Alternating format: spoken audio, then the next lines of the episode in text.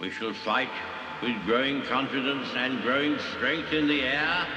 We shall fight on the beaches. We shall fight on the landing grounds.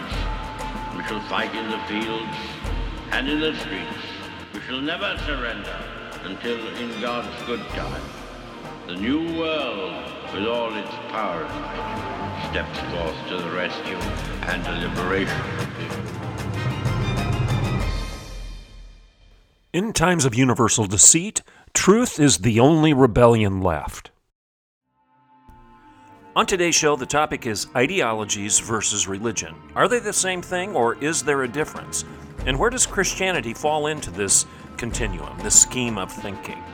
I'm going to use an audio clip between Michael Knowles and a student in a Q&A recently that shines a light on the answer to this question and highlights why it matters. I'm Dr. Everett Piper and this is The Rebellion.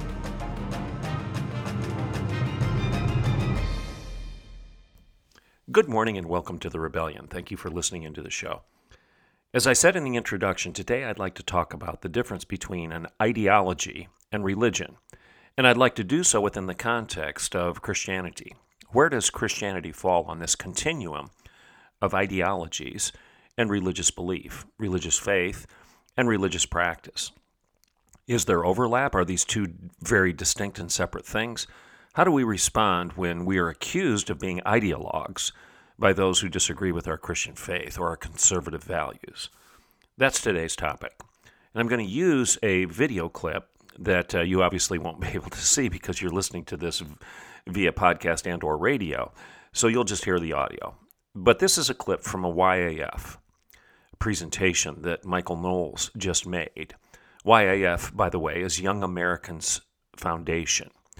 I've spoken at YAF before. This is a foundation that was established back in the, I believe, 70s by William F. Buckley Jr., and it's a very vibrant organization where college students from across the land are exposed to conservative thinkers, conservative speakers. Uh, Michael Knowles of the Daily Wire was recently presenting at a YAF event, and there was a Q&A afterwards. Now, the young man asking, asking him a question is not angry or vitriolic. He apparently is pretty bright, but he asks a question, and Michael Knowles corrects this man's premise right from the very beginning because Knowles rightly points out that I can't answer your question unless we define our terms. And what you're discussing right now, young man, is the difference between an ideology and a belief system, a religion, if you will. Um, there's a difference here.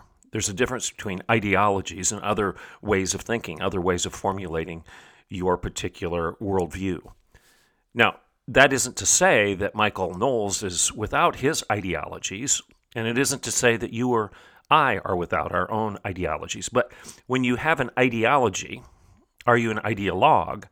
And what's the overlap between that ideology and your faith, your religion?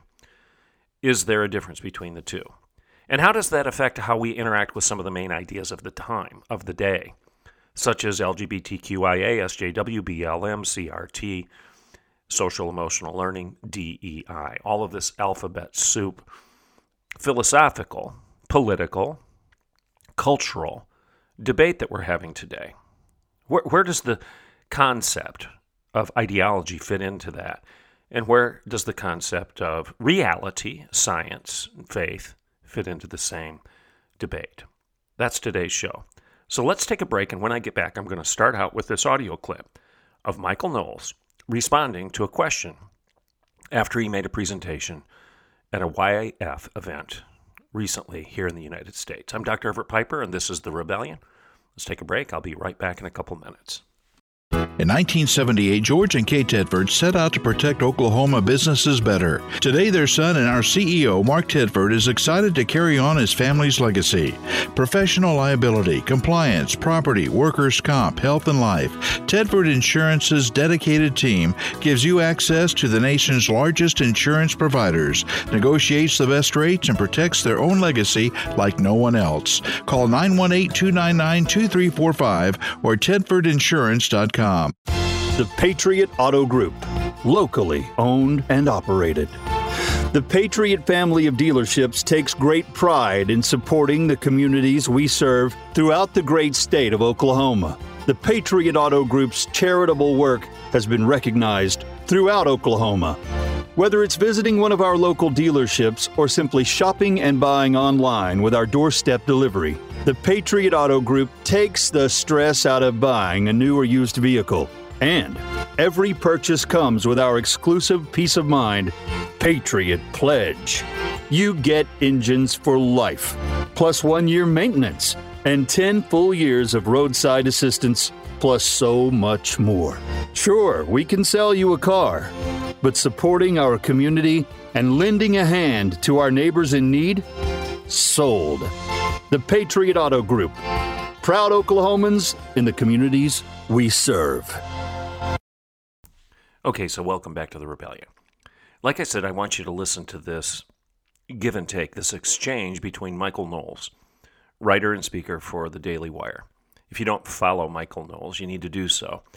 If you don't follow the Daily Wire, you need to do so.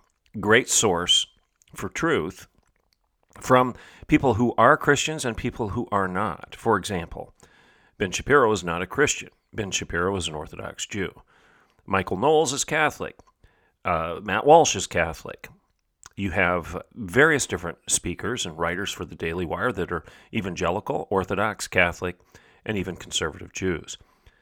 Uh, you have Jordan Peterson. Jordan Peterson, to my knowledge, has made no profession of Christian faith, but he's very sympathetic toward it. Jordan Peterson, the last I knew, is a Jungian. He subscribes to the worldview of Carl Jung, a great psychologist. Now, I disagree with Jordan Peterson on some of his Jungian views, but I do appreciate his sympathy to the Christian biblical worldview and the fact that he's willing to entertain a discussion about those, those ideas. So, likewise, Ben Shapiro, I, I disagree vehemently with Ben Shapiro in his denial of of the deity of Jesus Christ. I mean, obviously, that's a key tenet of Christianity, the key tenet of Christianity. Jesus is the Son of God. He's the Alpha and Omega, the beginning and the end, the King of Kings, the Lord of Lords, the Lion of Judah, the Lamb of God. As an Orthodox Jew, Ben Shapiro would not agree with anything I just said, but he does agree with the biblical priorities identified in Scripture in terms of the way we should live with one another and the boundaries that God has given us to enjoy human freedom and therefore I enjoy listening to Ben Shapiro. Well, here we have Michael Knowles in a discussion with a young man. After Knowles made a presentation at YAF, he opened up the uh, microphone the for Q&A. And this young man approaches him, not in a vitriolic way. I've got to give the guy kudos, this, this college age student, kudos for being polite and not acerbic and vitriolic. But he asks a question that exposes his ignorance, and Michael Knowles responds uh, gently but very clearly by correcting the young man's premise. So listen to this. Hi. Um, so, first, my question deals with your notion. In this speech, you talk about uh, transgenderism, which you refer to as an ideology, but it's interesting because the American Medical Association, the American Academy of Pediatrics, they don't view it as that. Um, but do, do they not? No, they don't. They, they, they specifically don't say transgenderism. They refer to gender identity disorder, which is the psychopathology. Oh, but I'm not, I'm not talking about gender identity disorder. I'm talking about transgenderism, which is an ideology. I'm, I'm not going to, that's not my question, so I'm not going to get into that. I just but, wanted to correct your premise. But it's, but it, but gender affirming care is what you would uh, encompass in transgenderism, but gender affirming care is also towards the treatment. Gender affirming care is when you tell a confused boy that he's really a boy, not a girl. Gender denying care is what the ideologues are pushing forward now, which tells sexually confused boys that they need to chop off their genitals. Right. That's a big difference, though. That means the opposite of the, of the phrase that you're using. Anyways, the question that I had was that you paint transgenderism as this consequence of feminism. Um, first off, not, not like an actual question. Would you consider like drag queens a consequence of transgenderism? No, no. Uh, drag queens, transvestitism, all these kind of odd eccentricities have existed throughout all of human history, of course. There's no question about that. The ideology that a man really can become a woman and a woman really can become a man, and that men who identify as women are entitled to the public rights that women are entitled to, that is very different than a man in a back alley dressing up as, as a woman for for uh, the giggles of, of patrons at a seedy bar or something like that. And and that's uh, you know the fact that some eccentric people put on weird sort of performances. Uh, that doesn't threaten to destroy all of society, but the denial of sexual reality and the obliteration of women's private spaces and rights that that does threaten to to upend our entire culture. Now, did you catch what Michael Knowles just did here? He made sure that the terms of the debate were well defined. This young man starts out by confusing the distinction between transgenderism and and the pathology of gender dysphoria. And Michael Knowles gently stops the young man and says, Well, wait a second, there's a difference here. We're not talking about the same thing. Gender dysphoria is a diagnosed disease. We've acknowledged this for decades, if not centuries that there is a dysphoric disease endemic in some particular people, populations, individuals, where you're confused. You're legitimately psychologically and mentally confused. You don't understand the reality of your life and you think you're something that you're not. That's a dysphoric position. That's a dysphoric disease. That is a mental illness. And that's one way to talk about this. Now, transgenderism is a completely different thing, it's an ideology. And what is the definition of an ideology? Well, an ideology is a set of opinions or beliefs of a group or an individual. Very often, ideology refers to a set of political beliefs or a set of ideas that characterize a particular culture. Examples of ideologies would be capitalism, communism, socialism, and Marxism. These are all ideologies. And what Michael Knowles is pointing out right now is transgenderism the trans movement, the LGBTQ movement, is a political movement. It's not a biological fact. And he actually corrects the young man's assumption that gender affirming care is the care that an ideologue would bring to the table. Michael Knowles says no. The ideologue would actually not affirm the real gender of the young boy in question here. He would deny the real gender of the boy. He would deny reality and he would encourage the young boy to do the same.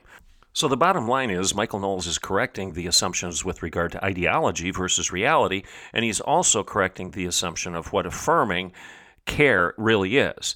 If you're really going to affirm reality, then you're going to tell your young boy if he thinks he's a girl that he's not, and you're going to help him by getting him counsel and or medical care that helps him understand what reality really is. You're not going to affirm his denial of reality, you're going to affirm who he really is rather than aid and abet him and enable him to deny the facts before his very eyes. Do you understand what Michael Knowles is doing here? He's confronting the ideology of the young man who is asking the question, who, ironically enough, is criticizing Michael Knowles for being an ideologue. This is the tactic of the left. I've pointed it out time and time again. The left will tell you that they believe in tolerance while they tell you that they can't tolerate your intolerance. They'll tell you that they stand for love while they say that they, they just hate those hateful people. They'll say that they believe that you can't believe anything because everything is relative.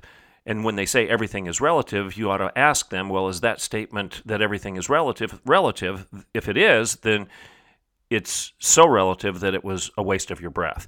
Do you get my point? I've said it a thousand times over on this show. They say they can't tolerate your intolerance. They hate those hateful people. They're sure that nothing is sure. They're absolutely confident there are no absolutes, and they know that nothing can be known. This is the this is the brokenness of the progressive mind. I don't think they do this with the intent of intentionally lying to you or themselves, but the bottom line is they are because they don't believe in tolerance because they can't tolerate you. They don't believe in love because they say they hate those hateful people. That makes them hateful. They can't legitimately say that they're sure that nothing is sure because that's a self refuting claim. And they can't say they know that nothing can be known. Likewise, that's sawing off the branch upon which they sit.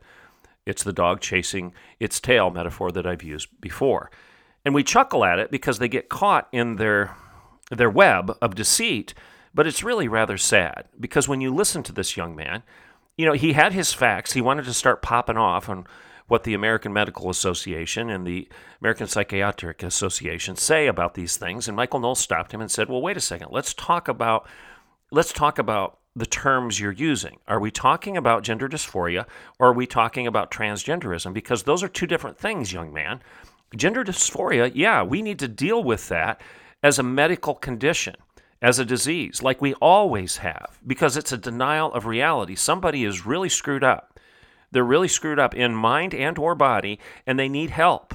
They need help. They don't need to be affirmed in their denial because that basically enables them to do some very drastic things in their lives, like chop off their genitalia. That's what Michael Knowles just said. If you want to really affirm somebody's gender, then affirm reality.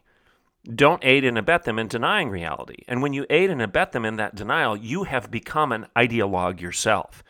You're now aiding and abetting in a political view rather than one that's grounded in science and facts. That's the point here. Well, how does this all compare to Christianity? Well, is Christianity an ideology or is it a religion of facts? Christians, because we believe in defending the faith that lies within, because we believe in the historicity of the resurrection, of the life, death, and resurrection of our Lord and Savior Jesus Christ, it's not just an ideology. Christians rightly argue that our faith is not just blind, that it's faith that's grounded in history, reason, experience, and Scripture.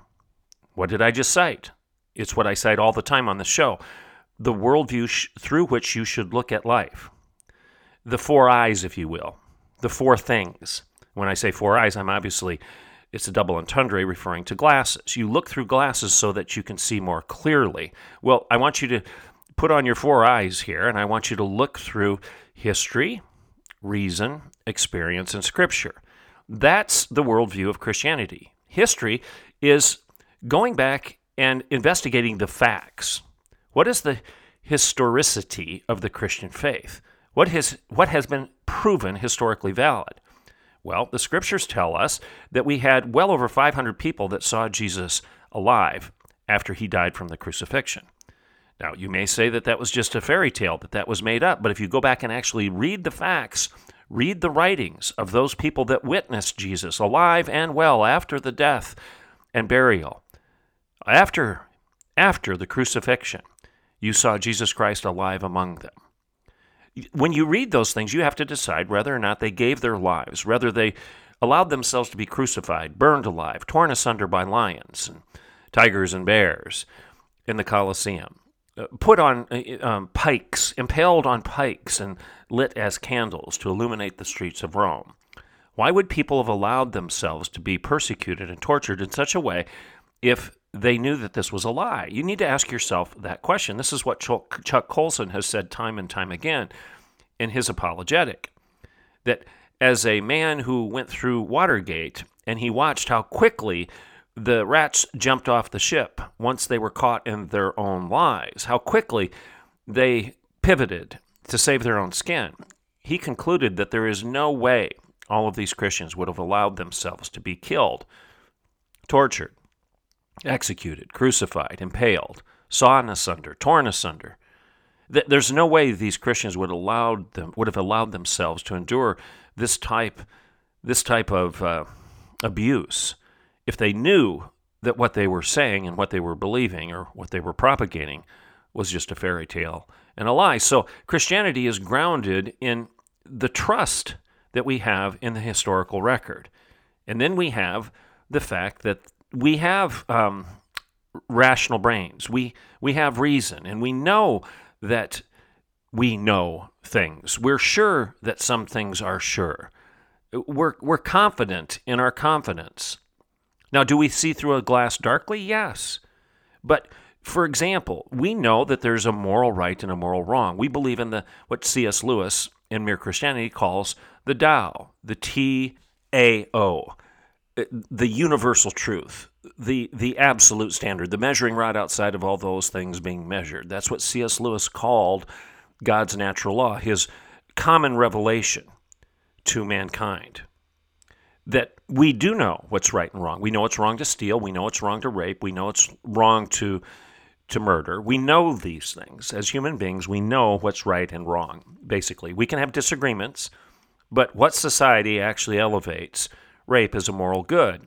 And if we stumbled across that society, everybody else in the world would say that's a bad society. Something went desperately wrong with them, right? Uh, is anybody listening to me right now willing to step forward and say, well, uh, you know, the prohibition against rape is just that's moral. That's morally relative. Some cultures engage in rape, and that's okay because que sera, sera. Whatever works for them is okay for them. Really, are we going to go there? Are you going to justify the killing fields of Pol Pot and say, well, you know, everything's relative. And uh, I guess it was Pol Pot's opinion that he could kill millions of people just because he considered them to be politically uh, inconvenient. Or how about Hitler? Well, the Holocaust, yeah, we agree it happened, but, you know, whatever works for them. Doesn't matter what you believe as long as it works for the Germans, right? No, we're not going to go there. We know intuitively that that is wrong. That's evil. The Holocaust was bad. Antebellum slavery was not a good deal. And treating women poorly um, by using them as sexual chattel is not right, okay? So we agree on those things. Why? Because we have that true north written on every human heart. The Apostle Paul calls it the truth of God is written on every human heart. But because we start worshiping the created rather than the creator, we start we, we start uh, we, we, we stop uh, thinking clearly. We are given over to a reprobate mind, a debauched mind, a depraved mind. We can't think our way out of a paper bag any longer. So, is Christianity an ideology or is it something different? Well, we do hold terrestrial. I mean, that's one of the words that's used in the definition of ideology. When you Google what's the difference between religion and ideology, it says that uh, religion essentially is concerned with eternal things, heavenly things, um, and ideologies are concerned with terrestrial th- things, earthly things, our material well being here on earth. Uh, okay, I get it. I get why they're drawing that distinction, but Christianity is concerned with both. Yes, we are concerned with our relationship with eternity, an eternal God. Yes, we are concerned about heaven and hell issues. Yes, we consider that debate that debate to be worthy and real, but we don't wash our hands of the political world, of the terrestrial reality in which we live. We don't wash our hands of our brother's need. We don't wash our hands of poverty. We don't wash our hands of justice. We don't wash our hands of reality. We, we don't just walk away and say it doesn't matter. No, we're called to engage in the market square of ideas. Chuck Colson referred to William Wilberforce over and over again in his writing. He said Wilberforce was a hero of the faith. Why? Because he brought eternal truths to the temporal reality of Great Britain at the time, and that reality involved the slave trade. And Wilberforce said, no, it's wrong. He just, he just didn't walk away and say, well, it doesn't matter. It doesn't matter what we do here on earth because all Christians are concerned with is eternity. No, that wasn't the case at all. Wilberforce fought for the abolition of the slave trade, and he did so for over 20 years on the floor of the British Parliament, and he, by God's grace, won. The slave trade in Great Britain was abolished. It was made illegal because of Wilberforce and his Christianity. Look at Abraham Kuyper, uh, Prime Minister of the Netherlands. Likewise, he made the iconic, the famous statement that we are obligated to reclaim every inch of creation for Christ and his kingdom. So again, Christianity is not just the ethereal, it's not just the other worldly. It's not just about heaven and hell. No, Christianity is about earth also. It's about how we live with one another and ultimately how we uh, respect one another and grant each other greater liberty and greater freedom by guarding each other from our own individual sins as well as the sins that we commit against others. Does that make sense? So, is Christianity an ideology or is it a religion? Well, it's both. Now, it's interesting that it's also a true religion. Now, some of you may be getting uncomfortable right now. Well, who says? Who says that Christianity is true and other religions are false? Well, Christianity is the only religion that has a risen Savior.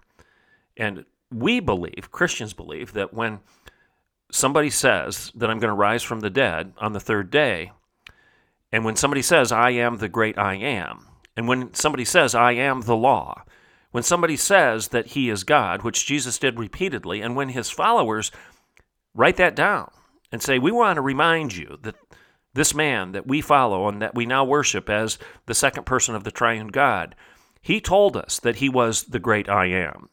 He told us that he was equivalent to God. He told us that he was the Word made flesh and dwelling among us. He told us that he was the incarnation of the, of the law of God. He told us all of these things, and he proved it by sacrificing himself on a cross and then rising again on the third day. And we're here to tell you, not only by our writing, but by our lives, that we believe. We believe. Not just because, you know, it's wishful thinking, not just because we want to go to heaven, not just because we want to avoid hell. No, we believe because this is real. It's as real as the nose on our face. We've touched him. We've heard him. We've walked with him. And we've done all three of those things touched him, heard him, and walked with him, and ate with him after he rose from the dead. And guys who rise from the dead, we tend to believe. That's the basic fact of Christianity. Now, you can discount it if you're listening to me and say you don't see the evidence, you don't see the proof. Well, I challenge you go to the Gospels and read them. Read the Gospels. It's not just an ideology. This isn't just ideologues arguing for a political overthrow. In fact, it was the exact opposite. Oh, people weren't told to wash their hands of politics, wash their hands of the world. No, they were told to go out and preach the gospel, the good news that you can be free, free on earth and free in eternity because you're free in Christ. Preach the good news that Jesus is the only way, the truth, and the life, and that no one comes to the Father but by him.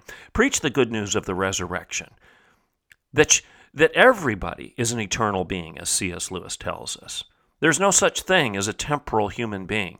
Every creature that has the label, that carries the label human being, is an eternal creature. And every creature at this very moment, every human being is advancing step by step either toward the eternity and beauty and freedom that comes with heaven or the opposite direction. More and more, and more bondage, more and more slavery, more and more oppression, and more and more brokenness that comes from denying who we are, that we're made in the image of God. We're the Imago Dei. Like I've said a thousand times, you're the Imago Dei. You're made in the image of God. You've got the thumbprint of God's cognition, His thoughts on your heart, mind, and soul. That's why you can even listen to me right now and care two hoots about what I'm saying. Because your dog, if he's listening right now, doesn't care what I just said, does he? doesn't understand it, doesn't care, doesn't want to debate it, doesn't want to understand or digest it in any way intellectually or cognitively. Your cow, your horse doesn't care. You do. You either agree or disagree with me, and there's a reason because you have the thumbprint of God stamped on your heart, mind, and soul. You're the Imago Dei, you're made in the image of God.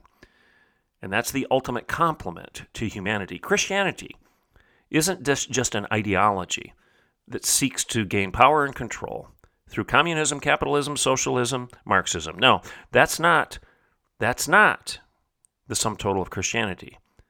Now Christianity is not disengaged from the economic discussion or the discussion of justice, but it does so on the basis of what's true and right and real and beautiful and good.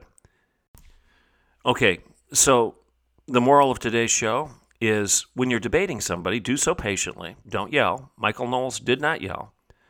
Uh, respect the fact that if somebody brings a question to the table, if they do so respectfully, uh, try to listen as best you can, but don't hesitate to correct misconceptions. For example, if they aren't defining their terms properly, like the difference between gender dysphoria and the political ideology of transgenderism. If they're not defining their terms properly, for example, like gender affirmation. If you're affirming somebody's gender, then you should be affirming reality, not denying it. Or aiding and abetting and enabling them to go down a false path where they actually mutilate their bodies as a result of you affirming them? That makes no sense, does it? Michael Knowles is pointing that out. But at the end of the day, recognize the difference between an ideology, which is really just a temporal political agenda, and your faith, your Christian worldview, which is comprehensive, deals with everything, both the here and now and the eternal. I'm Dr. Everett Piper, and this is The Rebellion.